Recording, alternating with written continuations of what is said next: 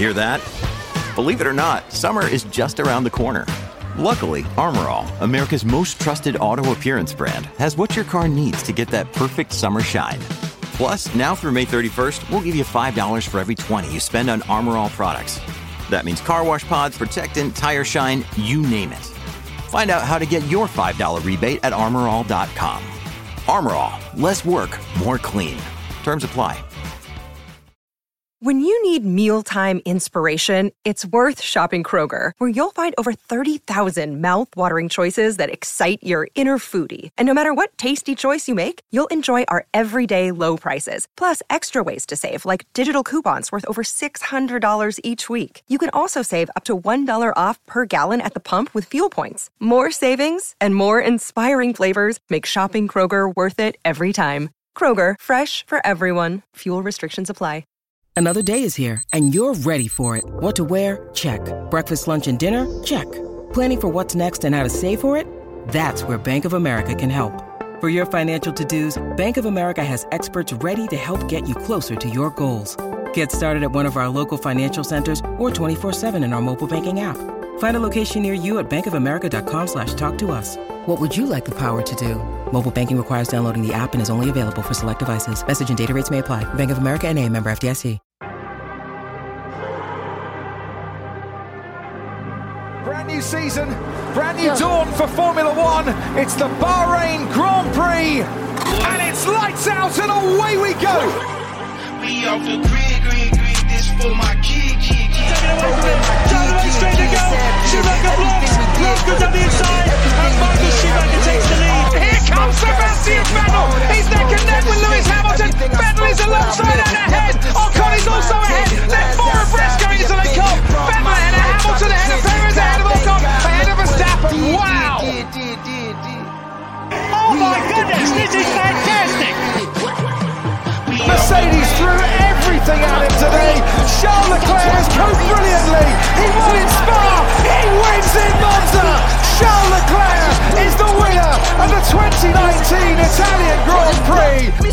And now he finds himself alongside Michael Schumacher as top in the record books. The World Championship record is equalled. Lewis Hamilton wins the Turkish Grand Prix and is a seven-time champion of the world. For all the kids out there who dream the impossible. Hello listeners and welcome back to another episode of Pit Stop Rocker, and we're here to review the Dutch Grand Prix. Here today to review this race with me is none other than Kwame. Kwame, how are we doing, brother? I'm good, boy. Yeah, man. This episode, you know, we'll see, you know, is there, you know, a conspiracy between AlphaTauri and Red Bull? We'll find out, you know, did George, you know, hamper, you know, Hamilton's race? You know, if you want to know all these things, did Charles bought a pole even? If you want to know these things, just wait till this pod, and, you know, me, Richard, Antz will tell you, man. But I'm good. Listen, I'm okay. This race was... it was okay. A lot of things happened, but it was still mid. But, you know, that's handball for you, innit? Not much, you know, I guess overtaking really happened as such, innit? So, yeah. Safety cars were a bit buky as well, but we'll get into that, man. Man done intro and race review in the space of a minute, you know. I've never seen nothing like it. Hey, well, I respect it still. I respect it. Yeah, guys. Thanks for listening, everyone. Kwame is just, you know. That's the end of the pod, man. These niggas wild. Oh, shit, right. And we've also got Antz. Antz, how are we doing with her? Yeah, man, I'm good. Delighted to be back on. It's been a minute. I've been out doing up summer living and summer loving, but, you know, back into the mix, ready to get into it. So yeah, man said summer solstice, you know. I see you, King. I see you. If you want to know answers, you know, summer escapades, you know, we've got Patreon. Whoa. Hey yo, bro. Yo, what made you go with that verse? What? Yo, Kwame, you're a wildin', brother. Shit. All right. Richard turned to Lukaku, man. You might have to see, man. Yeah. Whoa. Why are you comparing me to my mom? What's going on here, brother? I didn't know the problems because of American accents, man, but yeah, that's neither here or there, man. Yeah, you're moving on still. All right, cool. Let's kick off with proceedings and also what we got, basically the news of Oscar Piastri actually being confirmed by the CRB that he's going to race with McLaren for 2023 and 2024. So, Kwame, I'm going to come to you on this. How do you think Oscar's going to fare next year against Norris? And what's your opinion on the whole timeline situation of, you know, basically the contract was rectified on the 4th of July, but Danny Rick did this, you know, little BS heartfelt post on the 13th saying, oh, I'm committed till next year. Mm-hmm. And apparently, you know, there's misconstrued timelines because Oscar's saying, look, I told these Alpine man, I ain't with y'all in a bit. Mm-hmm. And then Otmar's like, no, I told him in the simulator, yo, you're there with us. Da-da-da-da-da. And it's just a big mess, really. And Alpine look like dorks. You know, you're a big supporter of that dork team, you know, Le Baguette and all that. So talk to me, you know, what's your thoughts on, you know, Oscar? Of course, how would you think he will get on next year, hypothetically?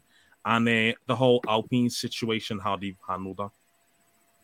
But right now, when you were saying that, bro, I was shaking my head just in pain and distraught because I thought, I if you know me, I'm the stock guy, and I've been the guy.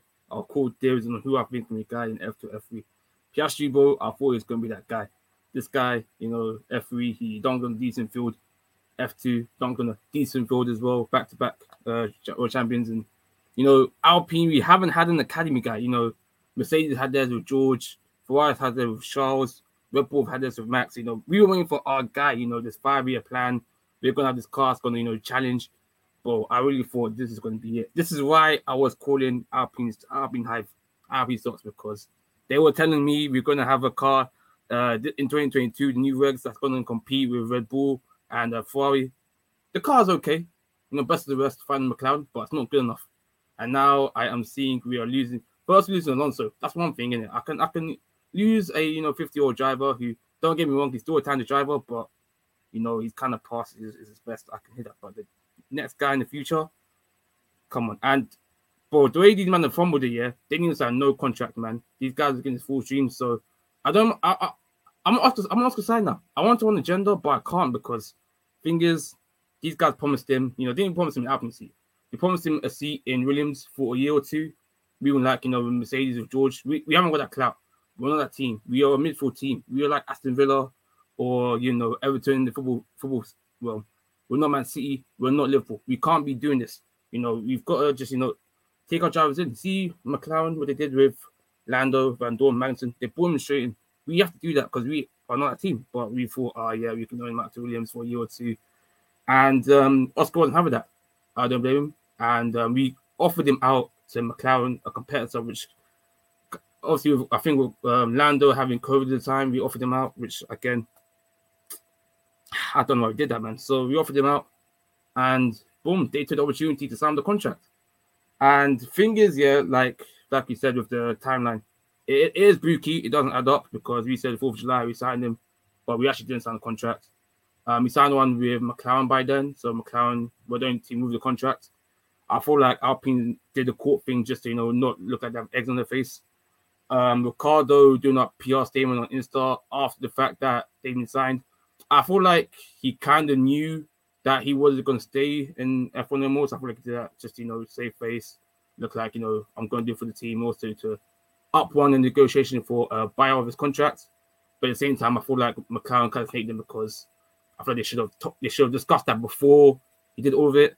It's all a bit of mind games of business, you know, moving like, you know, they're trying to sign a new up-and-coming rapper. And they, you know, doing him dirty on a 360 though.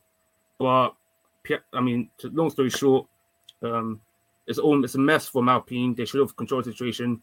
They should have picked what drive they wanted, Alonso or Piastri, at the beginning of this year.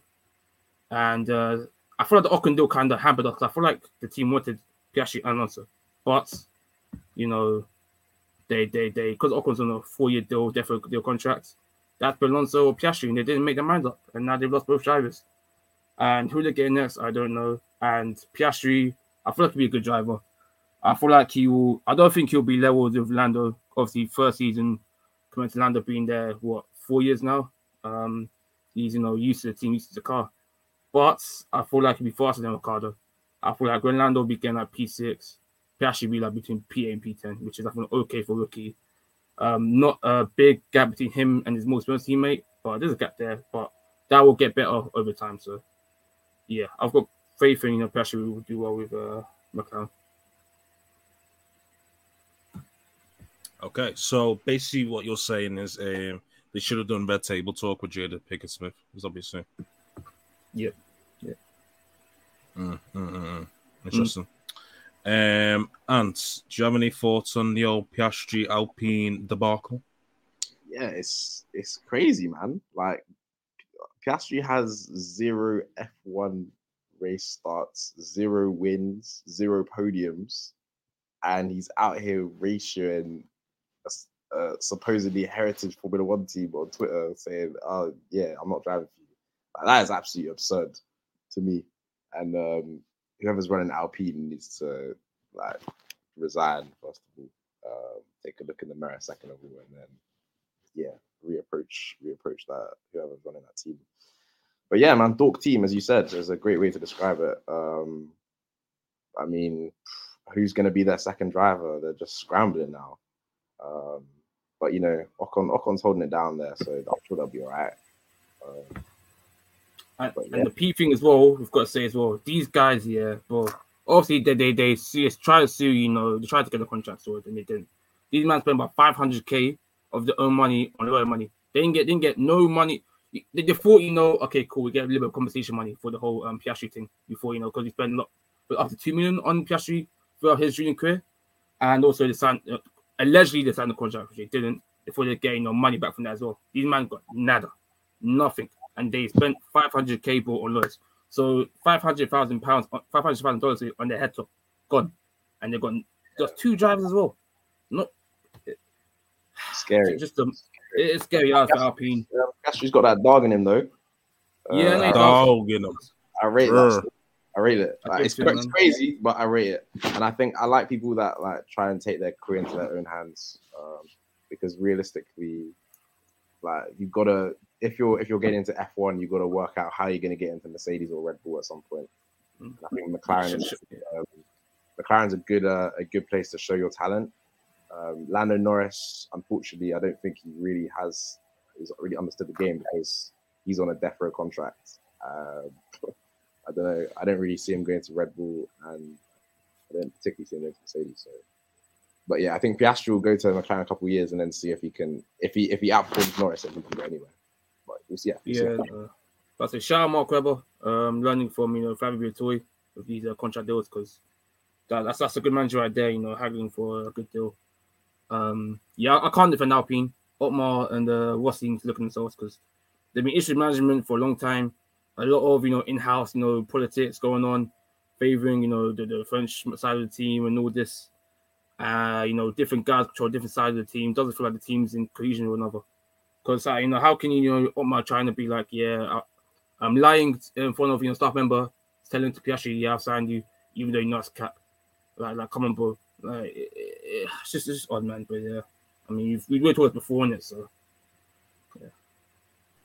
yeah. Kwame, a quick one. $500K or dinner with Otmar Szafnauer? That's a good one, boy. $500K. Yeah. What about you, Antz? I mean, $500K. Yeah. Yeah. Yeah. Still on. I mean, I might, if I go dinner with Otmar, after the dinner, I might come home with 0 assets, liabilities. I'll be in debt. I'll be owing people that I don't even know. So I'll stay very clear of that, brother. There. Yeah. Still on. All right, cool. Let's move on to qualifying. But it was quite an interesting qualifying, to be fair. The track was ramping up a fair bit in all 3 of the qualifying sessions. But Max Verstappen managed to put on pole by 200ths of a second, something like that. basically the top three of Max, Charles, and Carlos Sainz were in a 10th, basically. So it's quite a narrow margin. But however, the biggest talking point of qualifying was Checo's spin at the end, potentially ruining a possible pole for Lewis. So, Antz, I'm coming to you on this. It's said that up until, I think, the yellow flag came out, that Lewis was ahead by, like, a 10th or two, something like that. However, people were counter-arguing saying that, oh, for, like, 10, 14, 15, 16, or whatever it was, like, Max was always quicker there, so it probably wouldn't have happened anyway. Do you think that Lewis would have got pole if his lap wasn't interrupted by Checo doing a little spin at near the last turn? Or do you think it was always going to be Max on pole anyway? Lewis wasn't getting pole. I don't think the Mercedes is quick enough in a straight line to have maintained that kind of, if he had whatever advantage he had. But yeah, Perez just binned it. It was a very weird one because he was kind of losing control before he even reached the apex, before he reached the exit. Because like, it's not like he got on the gravel and then lost it. He was kind of already sliding, which is crazy because wasn't he like 4 or 5 tenths down on everyone anyway? So like, how you slow and binning it is crazy. This guy's been on my Ford list for a minute, so it's just kind of ruining the vibes of actually what was quite a good qualifying session because the lap is so short. You know, there isn't going to be much difference between the teams, and it would have been quite a close little shootout. And Mercedes got their car into a nice working window, but unfortunately they couldn't really capitalize on it. But they have good race pace, so they were eaten today. Well, yeah, to an extent anyway. Yeah, no, that's true. The Mercs did look quick over one lap this weekend, to be fair. But yeah, I don't think Lewis was going to get pole. I think at best it was going to be maybe P2, but you know, obviously we're not to know that, are we? So okay, cool. Let's move on to the race start. I'm going to come to you on this, Kwame. Basically, you know, at the race start, it was pretty like a standard race start. There was nothing spectacular that happened, to be fair. But there was a bit of contact between Carlos and Lewis. So, in your opinion, whose fault did you think that was in that instance? Or do you think it was just like basically like a bit of a racing instance, you know, a bit of understeer and just clattered into the Carlos sort of thing? I feel like I'm gonna say race incident. I feel like incidents, especially on the opening laps, I feel like it's bound to happen, especially when the cars are very close together. There's not going to be like much space to like maneuver such. So I'm just gonna say my opinion like this race incident. I haven't got much to say really on that situation. I feel like yes, cool, Carlos did overtake him there and then, but then in the end, you know, Lewis overtook him again, so it even each other out. So yeah, I don't think it did much for the race personally. I feel like much of a talking issue, but yeah, I'll say it was incident. Right, cool. Let's move on to the main topic at hand. And that is, of course, when the virtual safety car came out for basically Yuki Tsunoda. Oh shit, sorry, that's funny.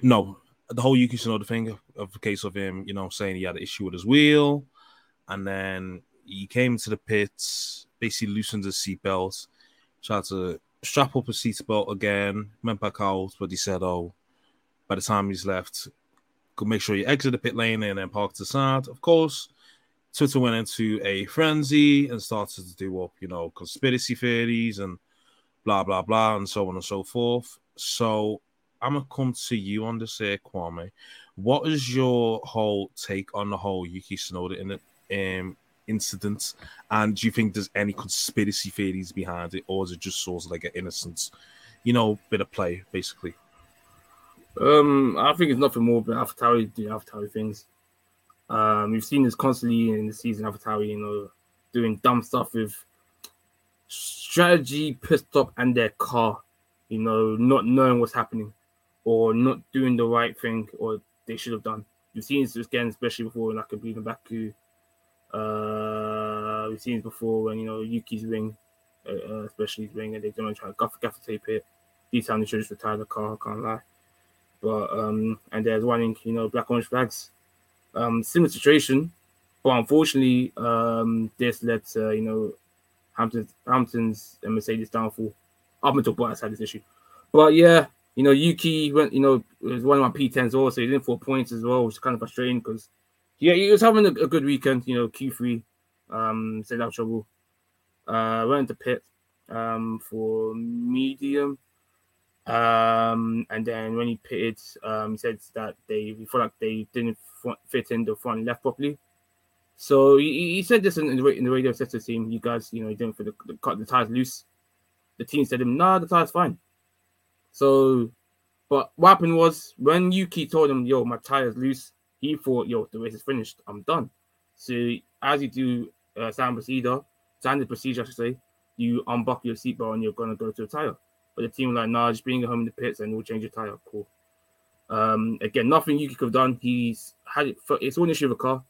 Told the team. Team said, "No, it's fine. Bring it in." This has happened before, by the way, with Avatar. He goes in now, brings it in. Now, really truly, the car should retire there and then. But therefore, soldier on the point. The soldier on. Cool. So I think it changed for the meters, the softs. And then it starts driving out. And then now we find out the issue is actually it's still got the issue, still there, but it's a different issue. It's not the tire, it's the differential issue, which is kind of like the tire bias, the tire wear on the wheels and the spinning part of the tire of the axis. So probably due to vibrations and whatnot. Yeah, issue with, but obviously because AlphaTauri, being a junior team to or statistics team, I should say these days, to a ball. And obviously, with Yuki retiring, that would have originally caught a safety car, which would have bunched up the field. Even virtual safety car still could have the field anyway. Meant that Max would have got an advantage. So this is where you got your conspiracy theory shouts on Twitter coming. Me, I'm not conspiracy theorist. I'll leave it to other cast members. So I'm just gonna say, I don't believe in conspiracy. I feel like Yuki got hard done by his team. His team being incompetent and knowing the issue of the car. They should have been telling him, "Yo, there's something wrong with your car," but they only found out right at the end. So, yeah, no conspiracy for me. Just a hard, unforeseen, issues that happened, errors that led to the downfall of Lewis and Mercedes race. That wasn't really their fault. I just as I wondered as well, and I know people seeing the picture of Hannah Schmitz, smiling as well. She was probably smiling because she knew that, cool, safety car come out and you get closer. I don't think she was smiling because, advertising that job for us. But agenda got to agenda, so, yeah. Nah, she was smiling because she was doing the DMs with her. Yeah, not even. But, yeah, finally as well, you Mercedes fans, you need to get on your team. I said before, get on your team and get your strategist, but we'll get on to later, man. Yeah, not calm. Antz, it's just been announced that Yuki's been given a 10 place grid drop for basically Monza.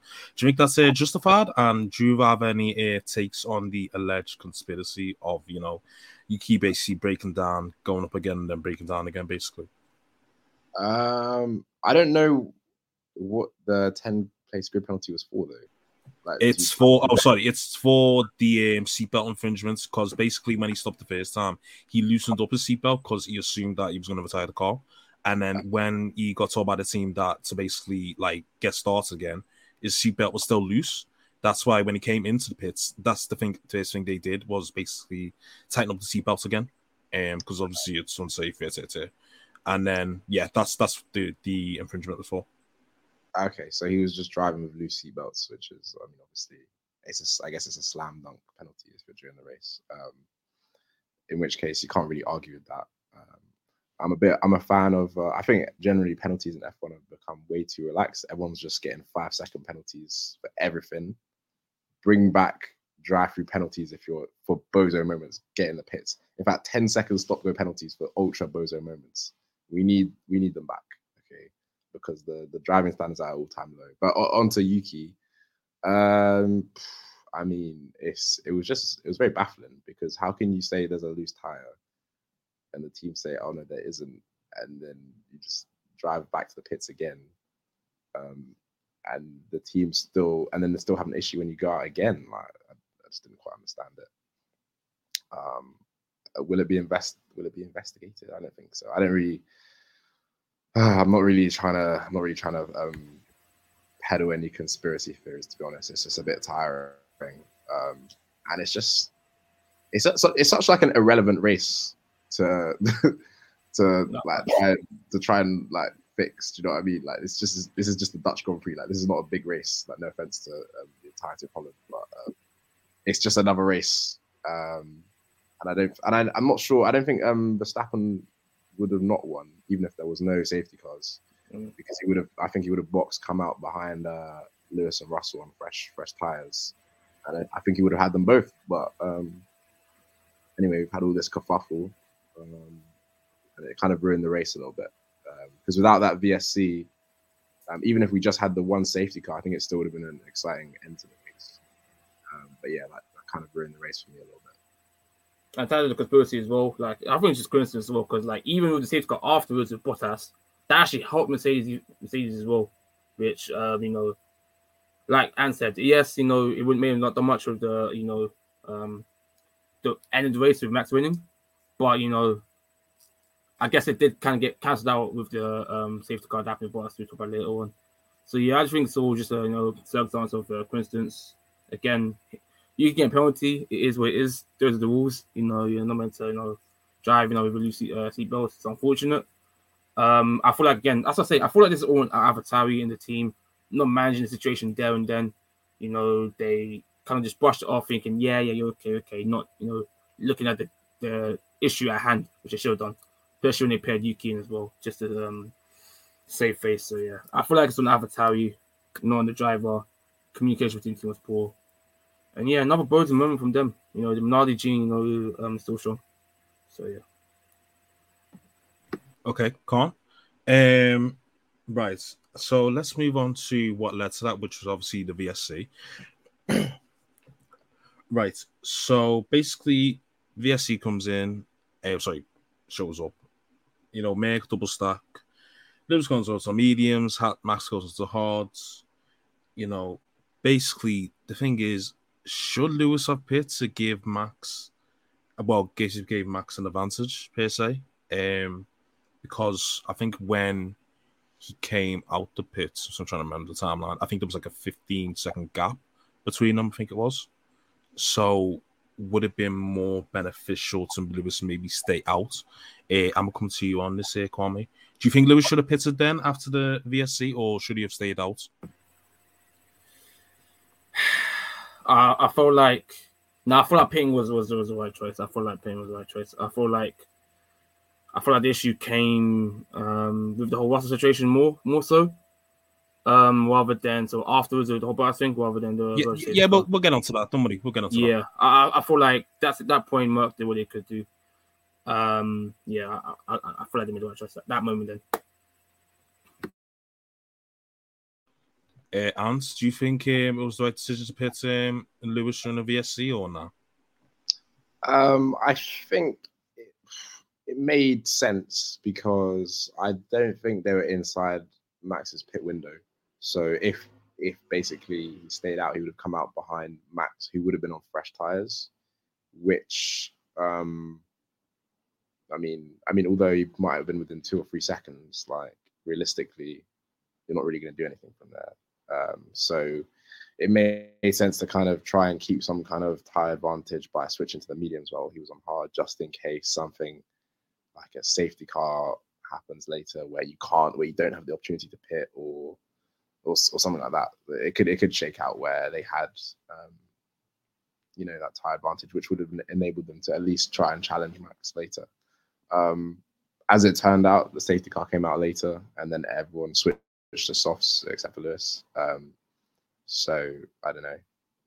It was just, I think either way, it wasn't. It was just it was an L basically. So yeah, moving on to that. When Bottas broke down and the safety car came out. So of course Max pits for softs, and it's basically a Merc 1-2 at that current moment in time, but they're both on mediums.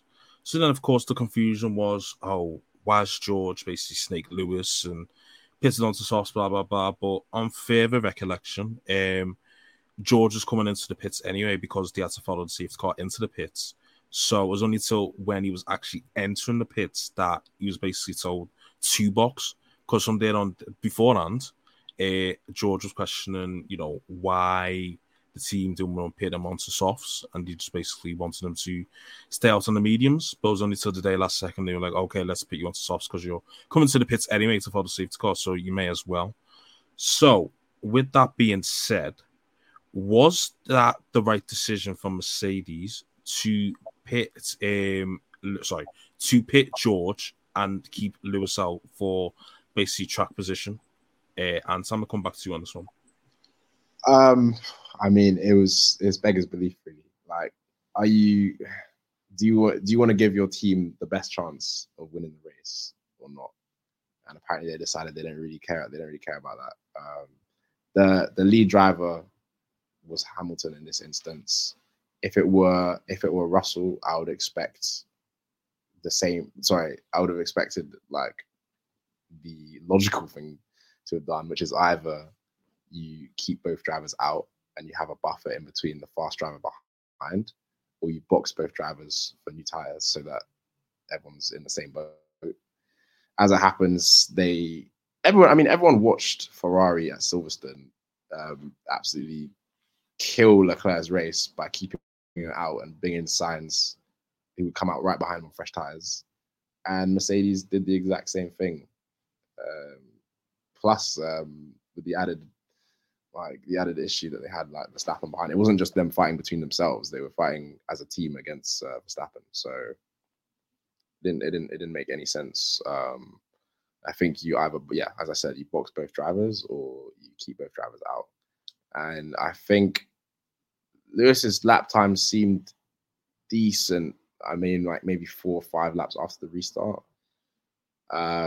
But it's just a question of whether Verstappen would have got past both of them in that time, which wasn't necessarily the case to like assume that. But at least you give your team the best chance of holding on to a win for one of your drivers. And but the way they did it, they just guaranteed that they wouldn't win the race, and that also Russell would overtake Hamilton just by giving a preferential strategy, basically, which is odd to give the preferential strategy to the driver behind. But I've seen that on a number of occasions this year, which is a bit confusing to me. But anyway, I'm sure. Actually, no, it's just it doesn't make sense, I think, for everyone watching. And it was a shame, really, because I think it was it would have been an interesting team fight, Mercedes versus Max, to see if they could hold them off. But as it happened, they had nothing to defend. Hamilton had nothing to defend with. Mm. I mean, he literally got done on the restart of like a flat right-hand corner. Like I was just like, wow. So yeah, good stuff from Mercedes as usual. That's sarcasm. Yeah. I agree with Vance again. I feel like Mercedes. I feel like like I said, with Virgil safety car, I feel like, you know, they made the right choice, you know, with the double stacking of Hamilton and George. They decided, you know, we got 3 pits up here, let's, you know, change our tires here. Obviously, they didn't envision that the safety car happened with Bottas straight after. But now this is where the issue came. Like Anne said, I feel like they should either get both drivers out or pit both drivers because the Merc is not as fast as the Red Bull, just in general. The Red Bull, especially in this race, they were the 1 lap pace. Their pace in general down the straights. Their pace in general, they were just cooking Mercedes in general. So Mercedes needed 2 of their drivers because it means that, you know, Max would have had to overtake more people, i.e. 2 people to 1 to have gone through. So yeah, I feel like 2 works against 1 anyway. 2 works against 1, 2 versus 1 or 1 on 1. You know what people prefer to do, the 2 on 1. Especially, you know, Mercedes situation. So I feel like they should have either pitted him or, you know, kept him out. I feel like pitting him would have been the better option because I feel like if they kept him out, they were just sitting duck. Especially the fact that, you know, Mercedes struggled to get heat in their medium tires, especially for Lewis, that badly. Like I thought, okay, cool, at least a lap or a couple of corners, you know, Lewis would defend Max, but no, literally first corner, boom, he was gone. So, and you saw Russell, catching up with Max, but it wasn't enough. So I feel like either way, Mercedes in hindsight were damned if they didn't anyways, but I just feel like they should have had a coherent plan. It seemed like with Russell, they just kind of just, because you're here now, why not just put you on the sauce because it'd be faster, quote unquote, just because you're in pit lane.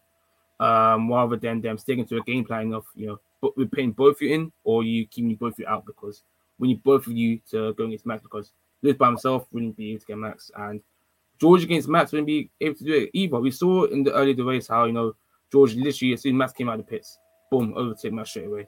But I want to flip it. Look how, Perez was defending Lewis as well for that lap. Perez literally just, giving no space to Lewis. So you see the difference in the cars there. So I feel like Mercedes didn't think the strategy, well, at this point, I definitely they think it through properly. And they jeopardized the race. They should go P2, P3. They got P2 and P4. Lewis should have won the race even at one point. And they didn't take it. So, welcome, brother. Nice for you to be nice and late. Yeah. Same, man. Just a lot going on today. I'm not even home yet. I'm just like, I just sense you lot were talking about what I needed to speak on. So, I was like, let me jump on quickly. So, yeah. Speak, brother. Speak. Hey, Marsh, your mic sounds trash, brother. I'm going to have to film it still. Let him cook. One sec. Let me change the mic. I know he's about it. Is it better now, yeah? My bed's on the street. It's the same. I can hear the cats growling, brother. What's going on? Huh? I can hear the cats growling outside, brother. What's going on? All right, what's it? We run into the car. Yeah. Look at this guy. Commitment to the course. Yeah. George, yeah. Man's running through Tesco car park. Just a hate on George, This is sick. Man. You see, George, sick, yeah? George, yeah. He's a see you next Thursday. That's what he is, yeah? That guy is a snake. How can you do that to your team? What happened to, sacrifice my race for Latifi? What happened to that hype? The hype that got him the job at Mercedes? Why is my man now snaking his teammate? I know a lot of people can say what they want to say about, this team still had to do it. But at the end of the day, you're a smart driver. You can put two and two together.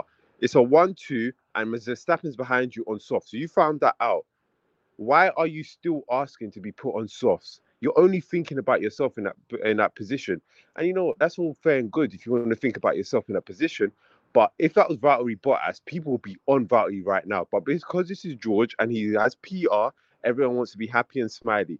This isn't it, bruv. This isn't a team player. And I said I've seen this. Hold on. Let me finish. Let me land. Because I've seen this happen as well. Like, there's been points in the season, yeah, where Lewis has finished ahead of George and they've interviewed George right after. Like, especially after Hungary. I saw it in his body language. He was hurting. He doesn't want to be playing second fiddle to Lewis. And him pretending that he's happy to do it is not right, yeah? And people telling me that he's happy to do it and George is going to come take over in the future when clearly right now he wants to be that guy. And everyone's telling me, oh, no, he's not going to be this. He's going to be doing that. He's going to be playing second fiddle to Lewis and he's going to eventually take over. He wants it now. And he should just come out and say it and stop being a bitch that he is there and pretending. Come out and be a man. Be a man and say, I want to be that guy. I mean, I would shake a lot of tables, but I mean, just on the strategy. Shake the table, sis. Just on the strategy. I mean, he was right. The soft tires were the right tire to be on. The only people that could understand that was Mercedes, because if they understood it, they would have boxed both of their drivers. So yeah, there's nothing wrong with being a smart driver. You can't criminalize someone for I'm not saying that's a bad decision, yeah. And I said this. I said he done what was best for him. But again, you're not doing what's best for your team. At the end of the day, if you want to be team, you could have maximized the points, yeah? Had he stayed out on the mediums, you don't know what's going to happen. He could have defended Max for a couple corners, and then he might have finished P3, he might have finished P4, but Lewis has more higher chance of getting the win that's more maximizing the points for the team. But who, that's but maximizing the points for the team. 18 plus 10, 18 plus whatever forfeit gives you, is it 12 points? Is a lot more than is less than 25 plus 12. All right. If he finishes P4 and Lewis is finished first, that's it. He could have even got P3 if he stayed on the mediums, but he didn't want to do that because he was thinking about only himself. And Mercedes are idiots. Fell to the pressure. Why are you falling to the pressure? Because they would have never done this with Valtteri there. If Valtteri, how many times did Valtteri at France last year say, we need to be on the two-stop. We need to be on the two-stop. They never listened to Valtteri. They never wanted to listen to Valtteri. But George comes along now and you want to listen to George. Where's this change in heart now? This was this completely selfish decision. And you know what, yeah? It just tells me that Toto does not back Lewis. And it confirms to me that I said it after Abu Dhabi, Toto did not do it enough. And the things like this keep on popping up. And you know what, yeah? Lewis, as far as we all know, Lewis was the one happy to do all the testing with the Mercedes. And that's fine. But now coming along, you're seeing it more and more. And as this, that Toto is they do not back Lewis at Mercedes, whether it's all the team or some of the team. But it's clearly coming from the top that Toto would have had to clear this decision today as well. There's no way he does not know about this decision and talking about taking a risk. There's no risk to be taken. It was clearly, everyone could see what was going to happen. Everyone could see. We said it all in the group chat. The moment you put George on the softs, that Lewis was finishing P4. We all said it. We all saw it and said it. George, there was no way they had the pace to overtake Verstappen. And you knew if you pitted George, you're going to end up behind Verstappen. How long did it? Everyone saw it. I agree. And I think you're right on that. It shows that Mercedes don't back Lewis because it's not George Russell's job to work out how to maximize the team's result. Even though some people like to think drivers are here to say, oh, yeah, let me do what I can so that this guy and my teammate can finish first. They don't really care about that. I'm not going to lie to you. Whether it's Valtteri Bottas or George Russell, they want the best for their race. So as Mercedes, as the team, as the strategy team, these are the people whose job it is to say, look, we've got a driver in the lead. We've got a driver right behind him. We have to put our stocks in the one that's in front right now. Sorry, George. I hear you going for the softs. So either I hear you going for the softs. That's a good idea. We'll put both cars on softs. Or I hear you going for the softs, but Lewis is going to stay out, so you're going to stay behind him. I agree that George Russell, he's not trying to be number two. He's got ambitions, but why we blame him for that, man? Because he's I'm saying I'm not blaming him for it. I'm saying he's not a team player, and this is not what I was told that he was coming into the team to do. I was told that George would be a better teammate than Valtteri Bottas, and you know what? I'm not seeing it. I am not seeing it. But he is a better teammate. He's getting better results. He's not a better teammate. You cannot convince me he's a better teammate because from what I've seen, Valtteri wouldn't have done this. Valtteri would not have done this. Valtteri would not have been like, Valtteri knew what it was going to happen, and whatever position it's in, that he was going to sacrifice the race because he knows that Lewis, as a race driver, if Lewis was in exactly George's position, Lewis would not have done that and told me, oh, we've been asking to be put on the softs. He might have said, would the softs be a better tire for the both of us, or would the softs be better tire for me to go on? But then if Mercedes said, no, we need you for track position, Lewis isn't questioning it 2 or 3 times like George did today. We've seen the footage. The footage is there. The footage is there. George is questioning it. I want to go on the soft. Because he knows Verstappen's going to eat him up on the restart. Yeah, but surely as Mercedes, you say, okay, this guy wants to go on the soft, so we put our other driver on the softs as well. Like, there wasn't enough time to put Hamilton on the softs because by the time they questioned it, George was already at the final corner and Hamilton's already gone through. They couldn't put Hamilton on the softs. Hamilton's already gone through. No, but they all went through the pit lane and they had a whole lap to figure out what they were going to do. You can't double stack in that pit lane. There wasn't enough time to double stack. Lewis was already gone through the pit, but basically at the end of the pit by the time they decided George to come in. That's how last minute they did. They couldn't double stack anyway because if they did, they would have lost even more track position. George would have lost out. So you picked the driver. Did not make sense at all. So you picked the driver in first place then. Job done. But then he would have lost track position to Verstappen, wouldn't he? But Verstappen also boxed. If Verstappen boxed the lap before, That was before they said they announced that they were going through the pit lane. So Verstappen had already boxed. But was Verstappen in his pit window though? No, but yeah, Verstappen was in the pit window. Verstappen would have overtaken them both. Oh, fair enough. So then you keep both out then, because I thought there was always an option to pit both. No, there wasn't really an option to pit both. There was is that by the time they made the decision, it was already done. Okay, you could say had Mercedes made the decision earlier, it might have been a bit easier, but it wouldn't have done. It wouldn't have been made a big difference. I get you. Fair enough, man. Anyways, I'll let someone else jump in. Yeah, hang on. Let me bring up Nam to the stage because he's quite vexed. You know, he likes to get into his political bag. Mr. Nam, welcome, brother. Nam, are you there? Yeah, he's not there still. He's gone missing. Right. Kwame, have you spoken on this? See, I can't remember what we're up to now. Kwame, have you spoke on this already? Yeah, I spoke at the beginning still with... Yeah, I spoke at the beginning. Yeah. Oh, there you go. By the way. I'm we can hear you, yeah. I'm out on the road, yeah, so... Bear with me. Oh, in the Tesla, yeah. No, not even. I took public transport today, man. I'm enjoying the communists. Oh, sustainable head ass.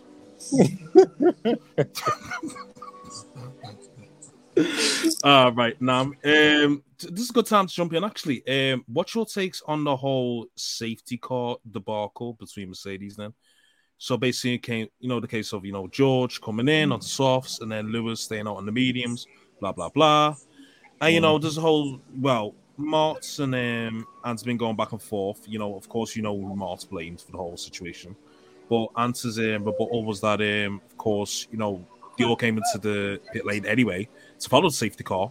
And by the time they've told George to box, Lewis has already passed the pit box anyway. So what's your whole take on the whole situation then? Just let it all out. So I've actually calmed down, to be fair with you. It's an unfortunate situation, unfortunately. Like, it's solely down to Mercedes not fixing themselves to put a plan in place before Lewis getting past the pit box. So when they've now thought about it, George has now, I guess, reaped the benefit of it. And yeah, it's unfortunate, to be honest with you. The only issue I have is with the FIA. They keep messing things up. And this was a terrible, terrible showing from them, to be honest with you.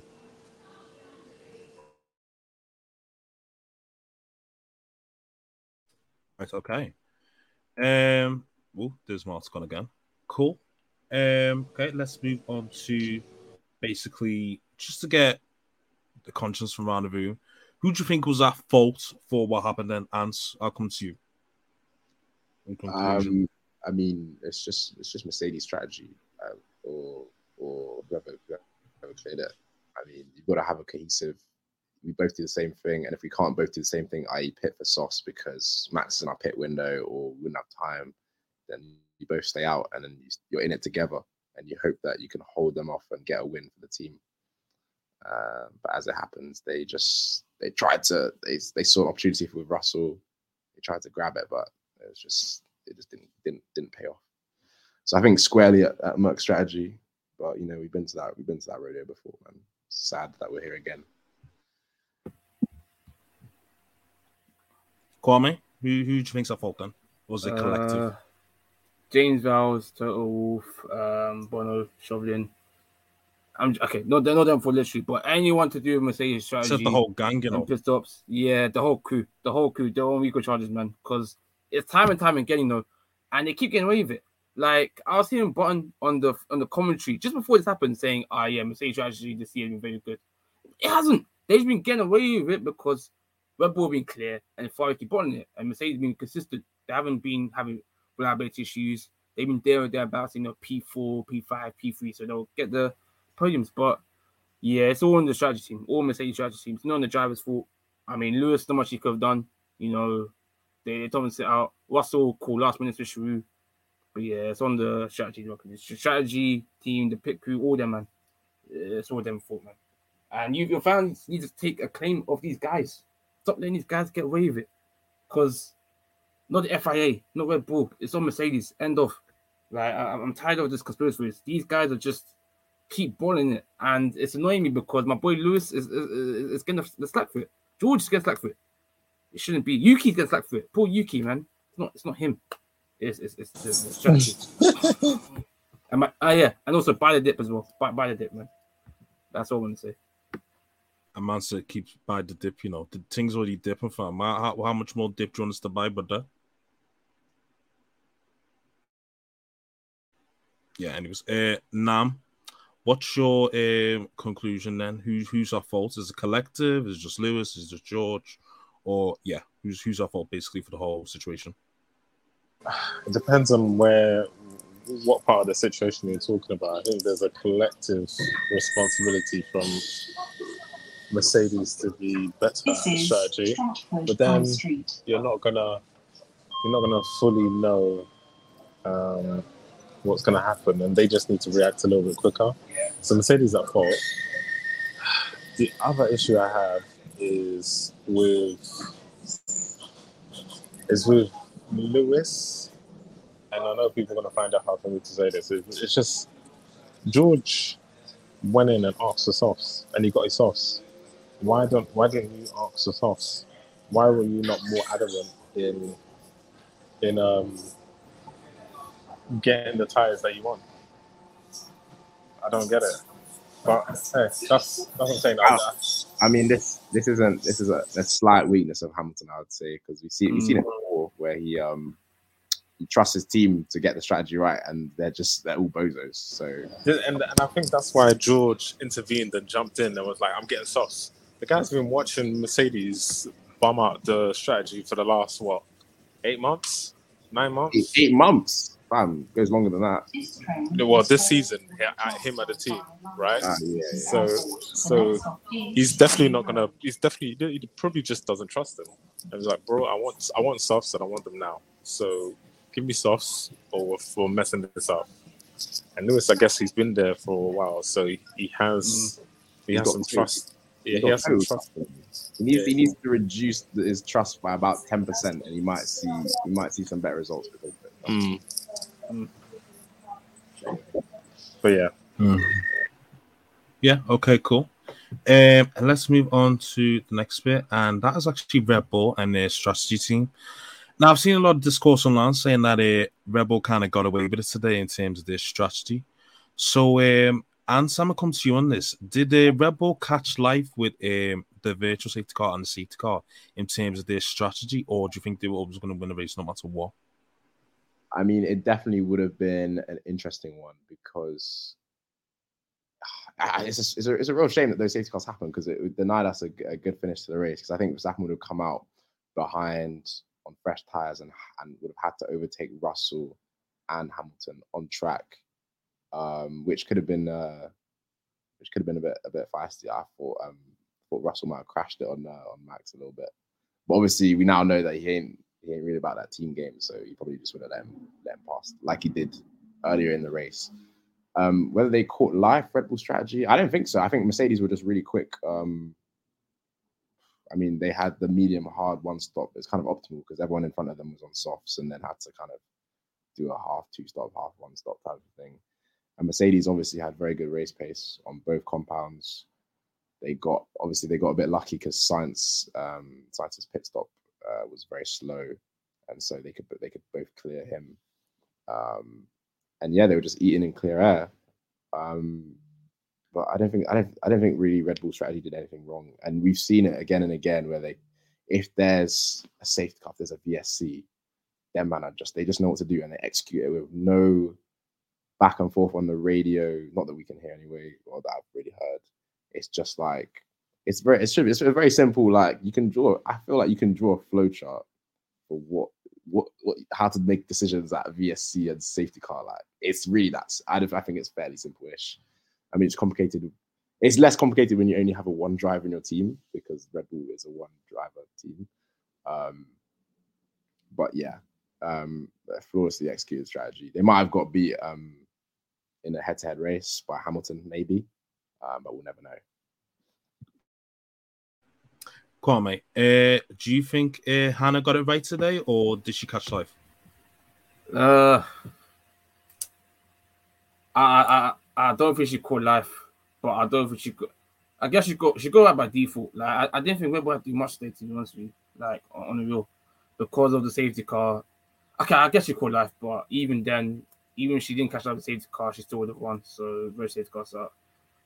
Yeah, I'm kind of indifferent to this convo because.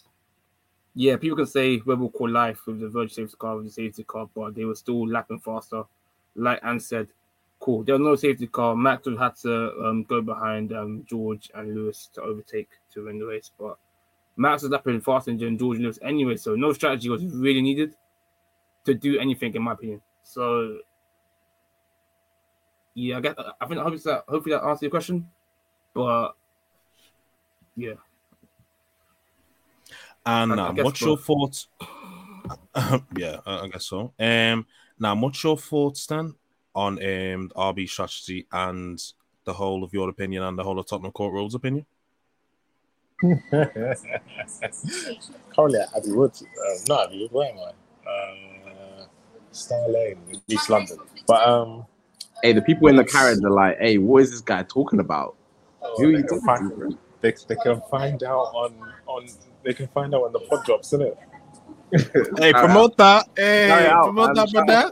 Shout us out. No, so they didn't nail strategy because until Horner made the phone call, the tires were getting cooked. So clearly, they didn't nail strategy at all.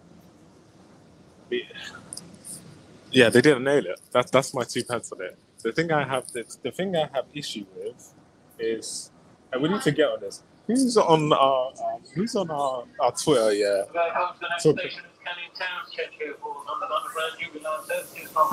Who's on our? This is crazy. Surely nothing. Look what happened in Love House to save the planet. We're live and direct, son.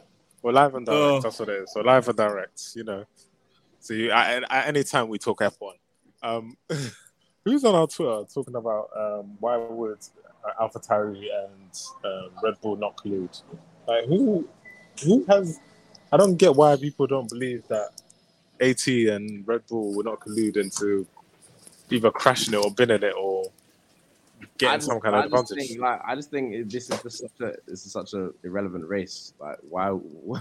So wait, hold on. So was when Crashgate happened, yeah, with Renault back in the day, was that a significant race? It wasn't, but it became significant like a year later when they found out that Piquet binned it. But at the time, obviously, no. There were comments from drivers saying, "Yo, this is a bit weird that Alonso was P14 and all of a sudden he went to P1." So there's a few comments on the grid saying, Like today, there's a few comments saying, it's a bit odd how, you keep in there and after the dirt, but nothing came to light like a year when they investigated it. I don't think this is an irrelevant kind of thing. I put on Twitter anyway, and people who are listening to the pod can find out.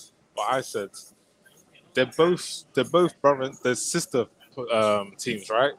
Loosely associated with each other. If AT tank the season, they get more wind tunnel time, right? Yeah, and correct. So nothing could really stop. Let's say a Red Bull looking over the shoulder of an AT in the wind tunnel and seeing how certain elements that they may or may not have shared is affected for next season. Nothing stopping them, right? They're meant to be in practice, I guess so. Two separate teams, innit? They're meant to be two separate teams, but... Exactly, yeah. But... I wouldn't be surprised if they're showing stuff on the wall. I wouldn't be surprised. So they could literally... I think he's just gone underground or something. I am fucking finished. Look at this guy, man. Kill two birds with one stone. But you cut out. Yeah, you cut out. Because you're talking a ton of fucking hell.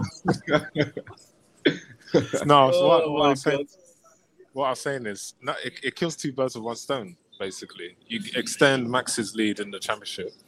Yeah, but the championship's done, man. What are we doing here? Yeah, so you kill it. You finish it off.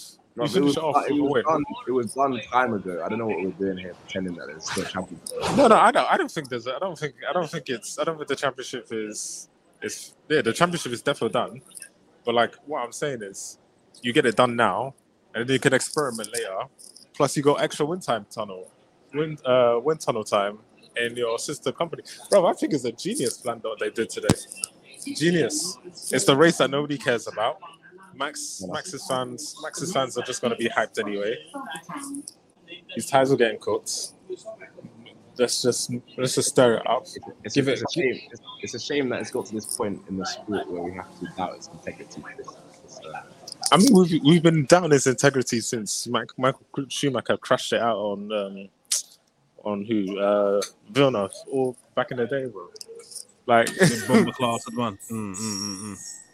Bro, and then people are surprised about it, but I can't lie. Yeah, this is FIA heritage. Hey guys, but anyway.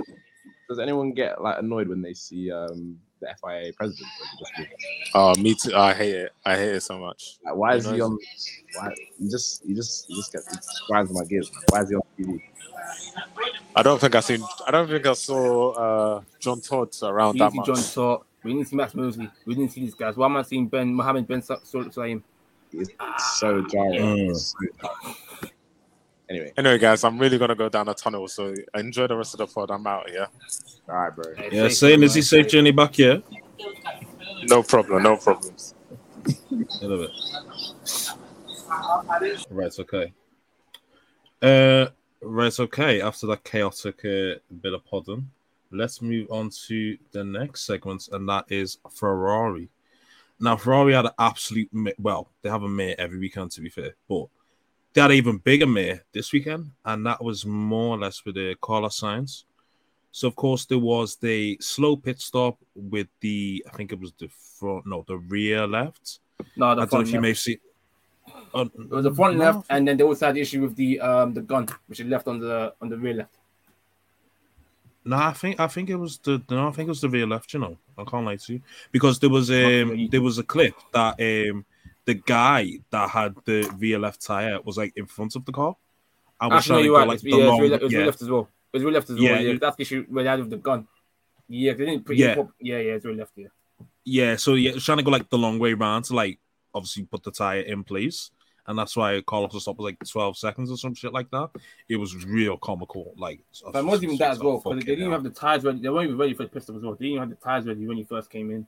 And then when they tried to get the tires again, like you said, you might try to get the rear left tire in properly. It didn't go in properly. It was a mess. You know, didn't even leaving the tire gun on the floor. So, you know, Perez driving over it now as well. That could cause a big incident. It was just a catastrophe, man. And then Sainz had a way worse race going on as well, which we'll talk about, I guess, later. Yeah, he had an absolute mate this weekend, to be fair. But, Antz, what's your take on Ferrari's weekend, and especially with what happened to Carlos Sainz? Bro, it's like every race, it's just like how like Ferrari find new ways to, like, they come with new ideas every weekend. It's like it's honestly impressive. And yeah, man, like it's just I don't know. It's very expected. I'm sure Ferrari fans. I feel sorry for them, but I'm sure they're desensitized to it a little bit now. But they just didn't really have the pace in general. In race trim anyway, they had decent quality pace, or at least Leclerc did. But Sainz was about to get passed by Hamilton on pace in stint one, and yeah, they were just slowly going backwards. They were going through plan A to K to Z, and they were just like, yeah, this is not working. They're telling Leclerc Hamilton's looking kind of good. They're saying Russell's looking good, Verstappen's looking good. These times he's just going backwards. It's quite. I'd be depressed if I was a Ferrari driver, man. But yeah, shout out to them, man, who soldiered on. Hopefully, hopefully they can win a race this season, but it's not looking good because Mercedes get their setup right. I think they're a bit quicker than Ferrari on race day anyway. Kwame, do you have any more thoughts on the absolute howler Ferrari had today then? Yeah, no, it wasn't good from Sainz. I mean, Sainz had a 5-second penalty as well because of the unsafe release from the Ferrari pit crew. Also, they'll probably get fined for that as well. There'll be talks as well of Ferrari's penalties in Monza as well. And it wasn't good for Sainz because it meant that he went further down in the grid. That was the first set of pit stops, and he was, battling out with Lewis, for, podium position at that point. And then because of that, essentially, that just ruined his race. And he went down the field. He's battling out with Perez as well, and Alonso, their man. Leclerc, Leclerc got the podium. Undeserved is a bit harsh. Yes, Ferrari had the howler, but with Leclerc's pit stop straight after the sciences, they learned from the mistake, and they, they were Leclerc had a good pit stop, and you can't just say that was trouble. So again, yes, they benefited of Mercedes' misfortune with what happened with Lewis, and the whole tire situation, the pit stop situation with Max, staying out in the mediums, but. Yeah, it was a very bad race for Leclerc, very bad race for Sainz. Overall, a not good result for Ferrari, but, yeah. What can you say? Not good. Brother Kunle, welcome, brother. Just shit's coming like Royal Rumble and shit, you get me? Am I audible? Yes. Speaking Ferrari, eh? Cook, brother. You get me? Cook, brother. Grazie ragazzi, them bitches. Hey, no.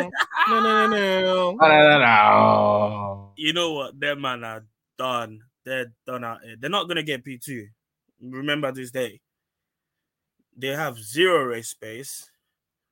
The drivers fuck it up in qualifying, and on a day when they don't even fuck it up, their strategy or the pit stop find a way to fuck it up. Like, I'm sorry, how do you not communicate to your pit crew that your driver's coming in and they're ready with tires? First, they don't get the tires ready. Then they put the wheel gun left on the road trying to kill Perez. He could have died. He could have broken his tires. Something could have happened. Something could have gone wrong. And then, I need Anik to come up here. If this was what they meant by we're going to have fun next season, I need to understand what the fun means, because it's looking like poverty right now. It's giving we're never going to win any races for the rest of this season vibes. It's Monza next, right? I cannot wait for them Italian tears. I cannot. Binotto might get fired in Monza, It's looking peak because, their drivers cannot drive. Their pit stop cannot change tires, and their strategy team cannot think. The whole organization is in the mud. And I love it. And I want more of it. And I pray it continues to happen until the rest of the season. And when it happens and when the season finishes, Anik is going to be here crying. Anik and all of them. Actually, not just Anik, all of them. Because they were talking smack at the start of the year, talking about, oh, this is our year, Ferrari back. The prancing horses are back. At this point, them man are moving like little ponies that they just get back to, because they're not moving fast at all. It's horsepower, no horsepower. It's zero horsepower right now. And me, as a simple man, I see Ferrari failure. I celebrate it. I embrace it. And I wish for more days like this. Thank you very much. Bye. And it's not just Anik, we need to get that boy JL2. You're celebrating a bit too hard today. We need to get that as well. We come for you, JL, brother. Shit. Right. JL don't watch out. JL, they send JL to Ferrari. Ferrari send JL to F1 retirement. JL don't watch. He told me don't watch races no more. If JL don't watch races no more. JL gave up. Race 3, JL's like, yeah, I'm done with the season. He knew. They sent Uncle Joe to retirement, early retirement. It's like, yeah, Get the fuck out of here. We don't watch black people watching us anyway. That's what we're going to do. Sticky one. Hey, quite sticky one. Mm.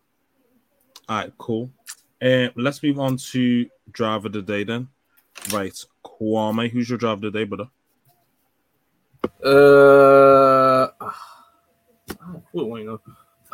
Don't say the guy. Yeah, no, give it to Max. Good. He got a pole and he won the race. And yeah, Max. Don't want to say it, but I'm gonna have to give it to him. Oh, I don't know, Max. African sport, innit? African sport. But like no one else really had like an outstanding race. I could be shameless and try to say Alonso and do Alpine Hive, but yeah. Right. Martz, who's your job of the day, brother? I don't have one. Okay, cool. Conley, who's your job of the day, brother? It's hard to pick because no one was really spectacular, to be fair. Apart from when Lewis was on it, he was on it. Like Max really didn't do. I don't want to take away credit from the guy, but he really didn't do much. And I didn't see Leclerc in the race up until. He didn't do nothing, bro. Even Max didn't do much either. No one did in this race, but yeah, I mean Alonso was the only one that sort of did something ish, but you don't go to Alonso hype again. I don't even know where he finished. I don't even know where Alonso finished. I think he's P6 or some shit like that. P6, yeah, above Norris. I know Norris came from like 6th to 6th. I don't even know. No one really did, and I don't remember anyone doing anything crazy because it wasn't that much overtaking space in the race, and it was more strategy than anything. So I don't know. I guess the race winner because he won the race, or if I was gonna give anyone, I'll give it to the person that made the most places in the race, which is probably Russell or Alonso. But then even Russell was it Russell or who made the most places? No, yeah, I'm sure. I do have someone I want to give to Lance Stroll. You know what? I can never... Bro, why are you stealing my flow, man? What's going on? You know what? You can never go wrong with a Lance flow. What's going on, man? I was about to come in and say, listen, Lance Stroll, top 10, got into Q10. Yeah? The dicky in here is crazy, brother. Shit. Got some points for Aston Martin, yeah. Where was the 4-time world champion, man? Lounging in P16. Hey, listen, Sebastian Vettel was a criminal as well, by the way, because man came out of the pits, yeah. Saw Hamilton on a charge and said, "You know what? I'm just gonna park it. I'm gonna park it for five. Nah, corners." That's the team's fault. Don't do that. That made no sense. That made no sense. I don't even know what he was doing there. That made no sense. So he's telling me he saw Mercedes in his mirrors and he was like, "Yeah, that's gotta be right. He's gotta be behind me, for track position. Come on, man, get out of the way." That cost Lewis the win as well, low key. But stop lying, fam. Yeah, this show Dickie is mad. Stop, bro. Come on, bro. If Hamilton didn't lose 4 seconds, sat behind Seb Vettel, yeah, he would have been in Max's VSC window. Blah blah blah. He would have had another 4 seconds on George's head top. He would have been cooking. But man. Stroll, but you know why you didn't win? Talking about Dickie, and have we talked about Checo riding so hard for Max, but and why he's always defending Lewis like this? Yeah, it's getting on my nerves now. It's embarrassing. But that's how he wants to drive his F1 career, then so be it. But it could never be me. That's what I'm saying. Good boy. I'm gonna go Lance Stroll, man. He held his own. Low key, it was Alonso, but you didn't hear from me. Nah, Alonso was strategy. His strategy hype, man. Lance Stroll started 10, finished 10, F2 world.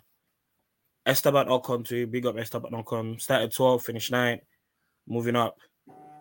Did he finish ahead of Alonso? No, he finished behind Alonso. He didn't actually go. Okay, then that's my Latifi.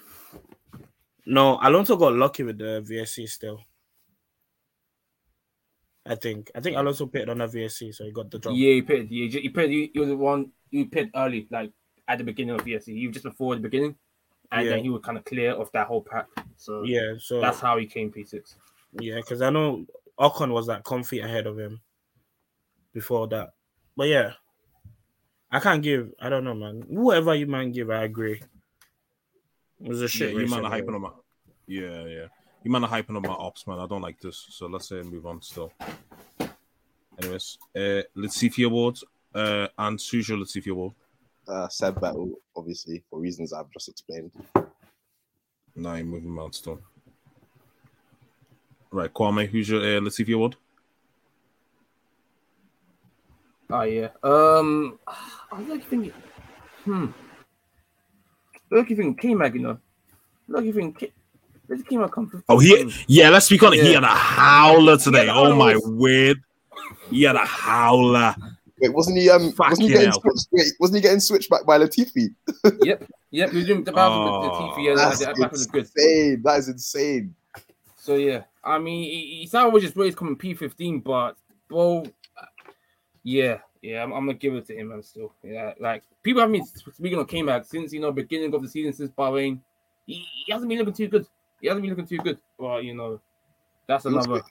He also like nearly binned it. Like, he did kind of bin it again. When he slapped the ball.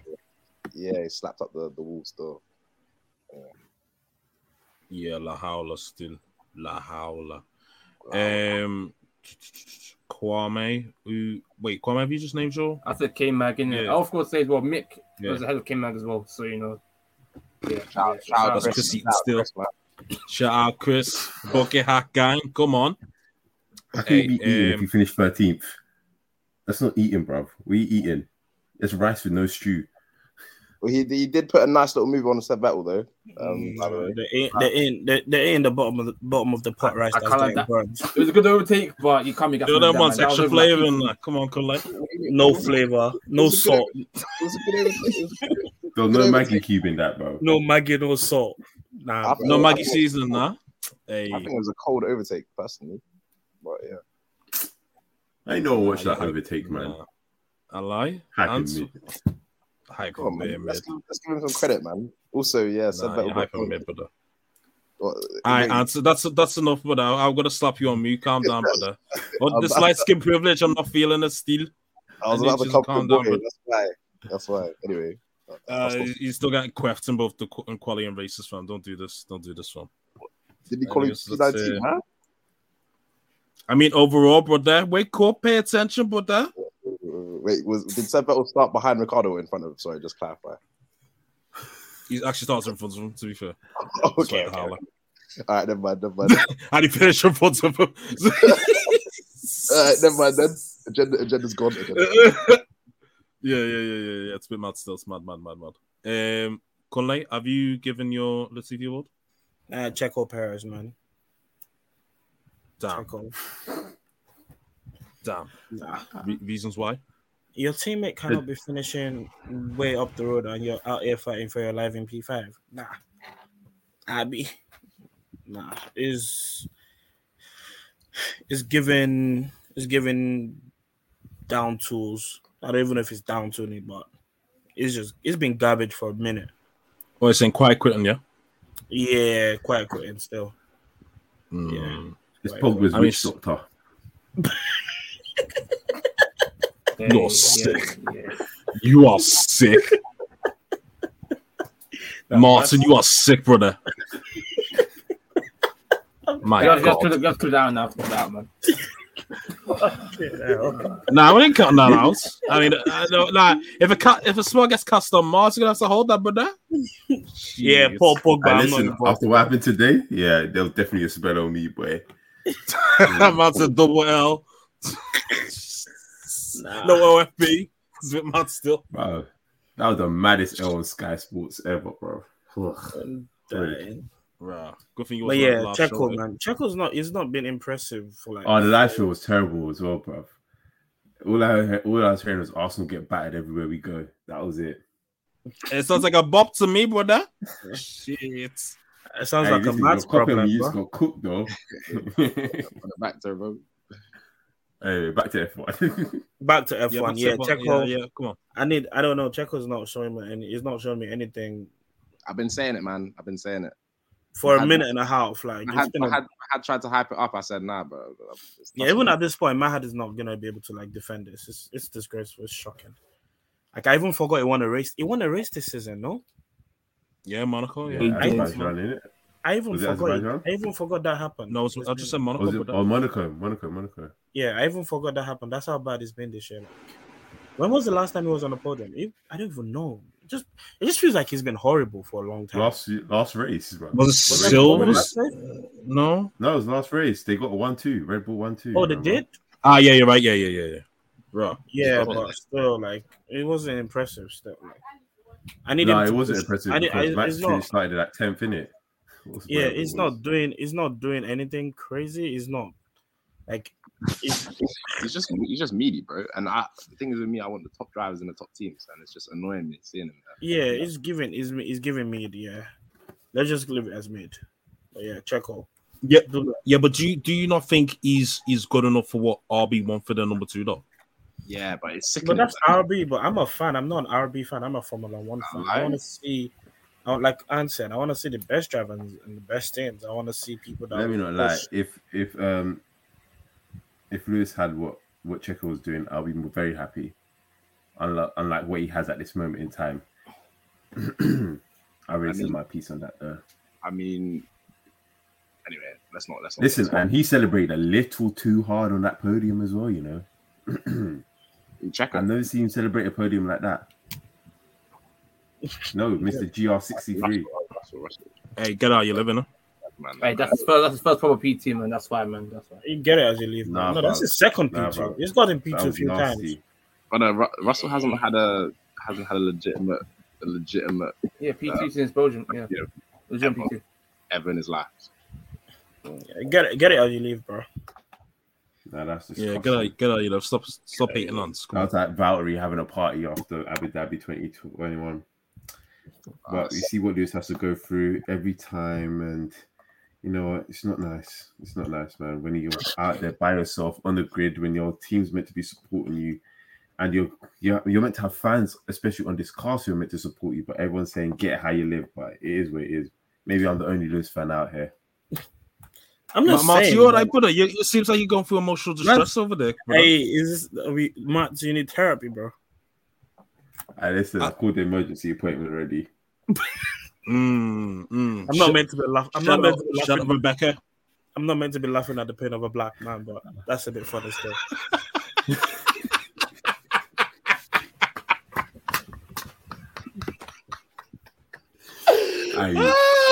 You don't care about black people's mental health, Kool-Aid. Shout out Becca still. Why are we shouting out Kwame's things for? Dang, oh, shout out your therapist, bro. What are you talking about? Excuse me, my therapist is not a Becky, thank you. That's cup still. It is really not a Becky. Is it not? No. Wait, what gender is your therapist, brother? She is a female, but she's not a Becky. Is your therapist a black woman? Is your therapist a black woman? No, she wasn't. All right, back to F1. Hey, couldn't let me see, man. Let us refocus. Right, let's refocus still, because this is a bit mad. Talking about Martyr's pain and that. Let's move on to listeners' questions. Okay, first question is from CFC. Oh, for fuck's sake. Tell us, Dan, you've been fucking waffling on about your therapist, brother. Ocon. We know why, so we don't have to explain that stuff. Yeah. Okay, cool. Right. Listeners' questions. First one is off CFC A19B. He's asked bare questions. What the fuck? Can you simulate how that Mercedes race debrief is going to be? Because if I was Lewis, I would be fuming. That's a tough question. What the hell? Is GR going to beat Lewis in the driver standards this season? Which is going to hurt years from now. New fans wouldn't know what Lewis went through. Yes, he is going to beat Lewis, but do you know what? 2023? Yeah, we're cooking 2023, it's fine. Saying is he, brother. Can we say the technical directive is effective for Ferrari, or still too early to say? Because they were so far off the pace, we were talking about how much they are costing Carlos points instead of Charles. Does anyone answer that? It's a tough one because it's Red Bull seems to have only got stronger, and Ferrari have lost a bit of pace. So if they were using the same hack or exploit that they're rumored to use, then surely they would both be affected in the same way. So I don't know. It's a difficult one. Maybe can you repeat the question again? So you said, can we say the technical directive is affecting Ferrari, or still too early to say? Because they were so far off the pace, we were talking about how much they were costing Carlos points instead of Charles. Okay, so I think what's happening in Ferrari is I feel like so at the beginning it was affecting them positively because they were they've improved a lot this year compared to previous years. Obviously, they started 2 years early, apparently ahead of everyone else. But I feel like their upgrades this year has been costing them. Hasn't been as fast as Red Bull's. I feel like the engine as well. I feel like their reliability and their strategy has been costing them essentially compared to Red Bull, who I feel like they patterned their reliability. So I feel like I often because we know Ferrari haven't got slow car at all. We just know that their reliability has been poor, which has been costing them. So I'll say say more reliability. They got fast cars, they can't pattern it, and the strategy is awful. All right, cool. Last question from him is Lewis too nice for his own good? I don't think Red Bull would have to have that to Max. I think Mercedes takes that for granted. Yes. He is too nice. I don't know why he was apologizing about what he said on the team. He had every right to be frustrated by what happened after that absolute farce of what Mercedes and George Russell pulled. But yeah, there's no reason for him to keep on apologizing for his team's mistakes. They need to be doing better. That's it at the end of the day. And as my guy said, if it was other people, these drivers would not be having it. But Mercedes continually mess around Lewis, and they're costing him wins, they're costing him championships, they're costing him a lot now. And it's really, really annoying, especially as a fan. Yeah, I agree with Martz, believe it or not. Even what Nam said as well early on, I feel like it ties into this. I feel like Lewis, he's too much of a nice guy. I don't know if it's because the image of him in F1, him feeling like, because I call my black man, I have to be much more calmer and much more easy going to the team. Or just the fact that Lewis is a very kind of loyal guy in the sense that, for example, he's been Mercedes since, even when McLaren and been with them ever since. And the team he's got is this, kind of day one team, whatever. I don't know if it's because of his personality or what, but Lewis, I feel like compared to other drivers, or even his agent, him being more older and mature compared to other drivers, he's very, it's okay, guys, we go again, we push, or he doesn't call the strategy, when they have a broader strategy, he doesn't call it out per se. He'll be annoyed. He'll be like, "Oh, come on, guys, this should happen." But if it feels like some of his teammates are not productive enough, or not, they're not positive. They're not. He's criticizing the team, but he's not positively criticizing them. You know what I'm saying? That's why I feel like he's not giving the, we should do this instead. He's just saying, "Oh, come on." So I feel like he's a bit too nice for his good, in my opinion. So what? They say positively criticizing. Well, you know what I'm saying, man. I feel like he's. Nah, I don't. Explain yourself. Explain yourself, bro. No, so I feel like you're not with the uni degree. Come on, explain yourself. But I'm from South London. The English is not there, man. You know what I'm saying? Sorry. No, I feel like that's it. I feel like when he's saying with the team, cool, this is happening, innit? He's not, saying what they could be doing. That's why I feel like he's not saying, this should be done or that should be done. I feel like he just, for example, like we said earlier with the strategy, he should have said, I want to go on the soft because I feel like it'd be faster, rather than, I feel like the way he calls the team, it's not progressive enough. That's what I'm saying. I feel like there's worries about it that could be better. I don't think Lewis needs to call out the team about going on the softs. I think he felt his tires were good enough to fight Max on the softs, even if he heard Max was on the softs. I think especially if he thought that George was going to be between the two of them, I don't think he would have called for to be on the softs. He knows how well he can look after his tires and how much pace he can get out of them. So I don't think that was really a problem. It was the fact that George left him isolated to go do his own thing, and we saw what happened. And I'm a bozo as well, man. I meant to constructive criticism. Matt said positive criticism. But yeah. Don't kill me. Fucking hell. Oh, my God. Right. Yeah, I agree as well. Yeah, Lewis is too nice as on good, but unfortunately, no why he has to be. But you know, sometimes you can let the mask slip a little. It's fine. But yeah, is what it is, isn't it? No, okay. I was really hoping that he would have cornered them today, man. I was really hoping he would have done it, but listen, you can't be letting these men get away with murder. Just ridiculous. I mean, the closest thing we got was him swearing on the radio, innit? But like, yeah, that's close we got a guy for them to move him out. Well, while and out to be fair, but yeah. Okay, last two questions is one is off Hus XYN. Are Mercedes moving like McLaren when Lewis was there? Yes. That's a good question. We're not in terms of reliability. In terms of McLaren was just they kept giving them unreliable cars. So the engines are blowing up every 2 minutes. But I feel like they're just letting Lewis down on strategy all the time. As Mahan said earlier, when your strategy is not good, when your car's not the fastest and you have a chance to win a race, your strategy better be on point. And they're not focusing on that. They're focusing on other things that don't really matter. Like the two things that when you're trying to win races, when you've got a car like this, should be your strategy and your pit stops. And they're the two things that constantly keep on letting down the team. And we speak about for Ferrari, Ferrari doing it as well. But Ferrari's always had that problem, but they got a fast car, so they can still win a race. But you're not winning no races and your car's just a load of crap.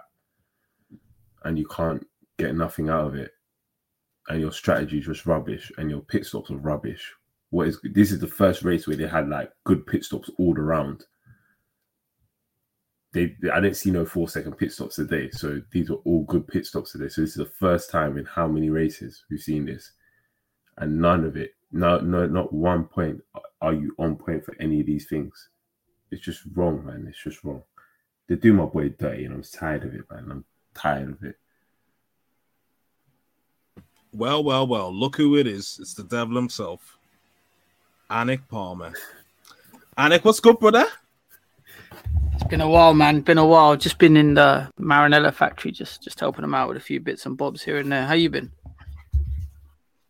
I've been good. It's been a chaotic pod. It's moving like Royal Rumble, I can't lie to you. Bear man tapping in and out, as you do. But it gets like that sometimes, isn't it?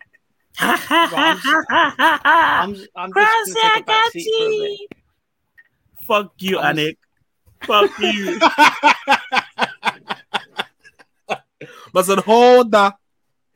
Hold what? Listen, today is about Mercedes and Mercedes only, and that guy as well, Yuki Tsunoda. Trust me, all my agendas today have landed. Anik, I got a question. When you said Ferrari were going to have fun this year, I asked this earlier. Did you envision you fighting for your life in P, fighting for second best on the grid? Because can I answer that question? Can I answer that question? Ferrari are not going to finish P2, right? You know what? This is another thing. I've been hearing this for weeks, actually months. I've been hearing this that Mercedes is going to overtake Ferrari. When it happens, we'll talk. But I actually don't think it's going to happen. Honestly, I don't think it's going to happen. Anik. And also on the topic of fun, do you reckon Lewis Hamilton thought it would be fun at the start of the year when he said, "My team don't get it wrong"? Do you reckon Toto Wolff said it'll be fun when he said everyone has a target on their back? It has come out and said they might have gotten it wrong. But Anik, back to Ferrari. I don't gamble. I don't gamble. But for this case, if Mercedes finish P2 ahead of Ferrari, you donate to a charity of my choice. And if Ferrari hold on to P2, I'll donate 100 of the British pounds to a charity of your choice. Are you taking that wager? Are you putting your money where your mouth is? Let's do charity, yeah? Straight up, let's do it. The charity of my choice? Yep, of your choice. Yeah, you know I'm a Nigerian man. I run a couple charities. No, but jokes aside, charity of my choice, charity of your choice, P2. Because Red Bull are winning, right? Or do you think Ferrari can still win the championship?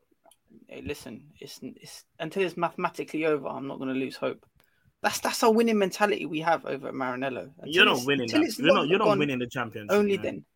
All you man making Maranello is pasta and spaghetti. Move on. You don't build cars there, bro. Stop it. Anyway, Kunle, we'll discuss the bet offline, innit? No, I want all the listeners to listen and have it, you know, so that you don't run away like you always do. I'm not right, but I told you I've been in Maranello, man. I've been, developing the car. I've been, I've been behind the scenes. I could tell you've been doing. No wonder they said crap. That's no one likes trash. Welcome back. Because Alex dirty pauses all over it.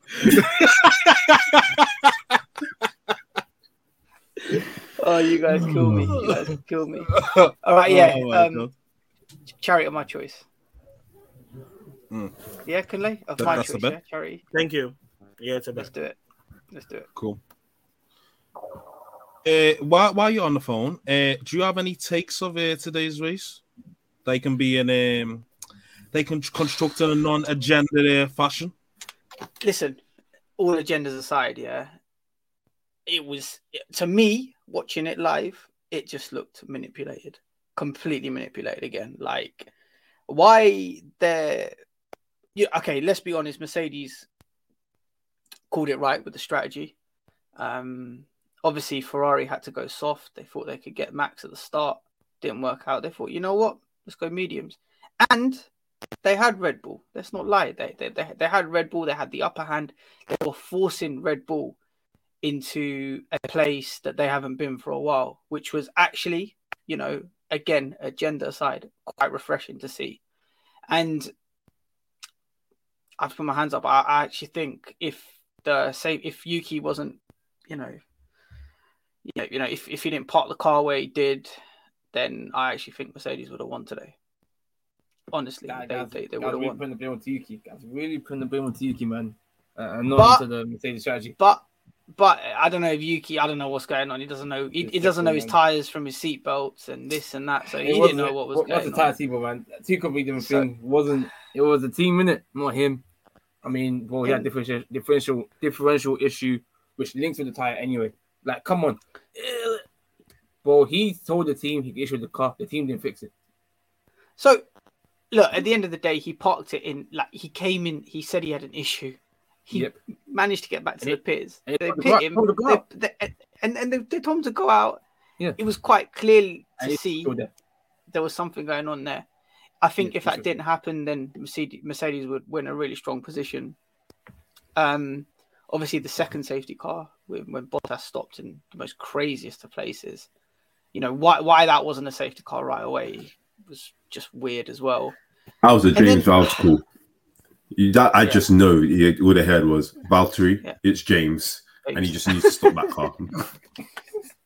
But then even then, like, why didn't you just switch Lewis's tyres as well just to give him a proper shot? Because he went from, first to fourth?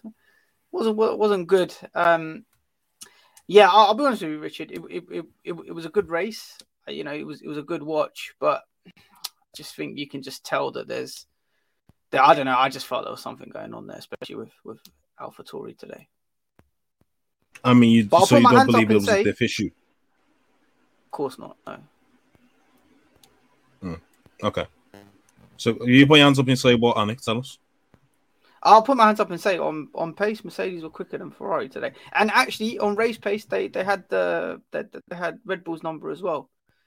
Obviously, it just didn't materialize for them. But that's just it. Let's hope that's the closest they get to the race win. Let's hope that's the closest they get to a race win. Because you don't want to pay off for this champagne because you're brokey. Basically, yeah. I think you're going to owe 3 L's this season in Formula 1. Actually. What else? Hold on. My Mercedes agenda's landed. My Yuki agenda landed big time today. I don't know. Yuki agenda is weird, bro. The kids... Where are you trying to match stock as well? It's weird, bro. Bro, he's red flagging left, right, and centre. Yuki, look at him, bro. It's so cute. Oh, that was a P10. He didn't bring it. P10. Yuki. Because he swears down the radio, and he doesn't like, and you know what, and he doesn't like the gym, so he's everyone's favorite driver. Yeah, well, like, why he doesn't like the gym, and he swears down the radio. Why do you have a UK agenda? Like, it's, you know why? He wasn't allowed in the club. That's why he wasn't allowed in the club. That's why he's salty. You know why? I remember it vividly. It's because I got into an argument with Martz in the group chat last year. Yeah, Martz is casually sitting away there on mute, but he knows we had a little argument, a little disagreement in the group chat last year when I was like, oh, Yuki's doing terrible because he has 20% of the points. No, out of all the constructors' points, he only collected 20% of them last year. And Martz was like, oh, it's his first year. You got to give him a bye. So I was like, you know what? Let me get onto this guy. So you cost Lewis his win. You're a weirdo, bro. I'm not weird. You're a big weirdo. Man said you ain't weirdo. You're a big weirdo. Fucking hell, bro. You're pushing 40 and you got agenda on Yuki. You're pushing 40. You got agenda on Yuki. Bro. No, Richard, man, you're hosting, bro. Take over, man. I don't have anything to say to this, man. Yeah, I just wanted Anik to get cooked, to be honest, you know, because that is his humiliation. I never get cooked. Listen, I'm unflappable. I'm unflappable. I never get cooked. Today's not the day Anik's going to get cooked. You're going to get cooked, Anik. Don't worry. It's coming. It's coming, yeah. All right. It's coming. I'm ready. And where do you think Leclerc is going to finish this season? Out of the 20 drivers on the grid, you want to ask me about one driver, Charles. What do you want to ask me about Charles? That's your boy, no? That's your boy, bro. Is that your boy, yeah? Hold on. I don't get it. My number one is Lewis Hamilton. Always. No. Stop lying, bro. No, your number one's not Lewis. I'm not going to take that. Nope. Lewis is my number one. He's my number one. Not Lewis. But Leclerc, he's P2 right now. I reckon he can hold on to that. Join P2. Join P2, by the way. Well, I mean, is he above Perez or not? Like, if you look at the standings right now, is he above or below Perez? They both have 201 points. Yeah, but one has more race wins, isn't it? But that's what it's about. Something Mercedes can't get. Oh, Anik, you do realize Ferrari are only 30 points ahead of Mercedes right now. This again another thing I've been hearing for months. When are you going to overtake us? I'm not a Mercedes fan. Yeah, but when are Mercedes going to overtake us? We know McLaren ain't coming close. We're not talking about McLaren right now. I'm talking about Ferrari. As I said. There's £100 to charity. Okay, you know what? Actually, I put my mouth where my money is. You know, I put my money where my mouth is too. So it's there. But bro, you're taking Ferrari L. You're taking Leclerc L. You're taking having a UK agenda L. You're taking an L just because your name is Anik. Like, just for existing, you're taking an L. Like, yeah. Good. Yeah. Thanos is looking for you, by the way, on Twitter. But I know Thanos is looking for me. I'm looking for him as well. Thanos is looking for you. Yeah. Mad still. All right, cool. That's the end of the pod then. Unless anyone else has got anything more to say, no. I guess not. Anik's already exacerbated all his nonsense. But yeah, I cool. Ricardo's a bum. I just want to put that out there. He's a bum. Oh, yeah, we've been through that anyway. And his little half as well is crying now because he's going to end up a house. But yeah, he's going to have to hold that, brother. Hold that. But yeah, cool. Yeah, thanks for listening. If you got to the end of the pod, please make sure to, of course, like, comment, subscribe on YouTube. Make sure to follow us on Twitter and Instagram on the Pit Stop Fracker. And also make sure to follow us and leave us a review on Apple Podcasts and Spotify. 5 stars preferably, of course. And yeah, we'll see you next time for Monza next weekend. Peace. Bye, the dip. Brand new season, brand new dawn for Formula One. It's the Bahrain Grand Prix. And it's lights out and away we go. We off the green, this for my kid. Taking away from him, down the straight to go. Schumacher blocks, Lance goes up the inside, and Michael Schumacher takes the lead. Here comes Sebastian Vettel, he's neck and neck with Lewis Hamilton. Vettel is alongside and ahead, Ocon is also ahead, left four abreast going into the cup. Vettel ahead of Hamilton, ahead of Perez, ahead of Ocon, ahead of Verstappen, wow!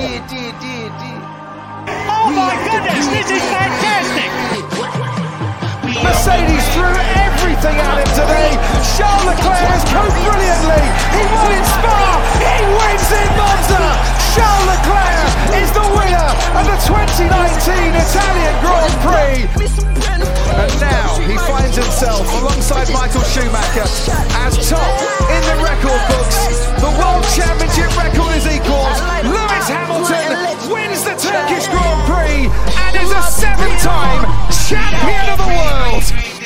For all the kids out there who dream the impossible. Sports Social Podcast Network.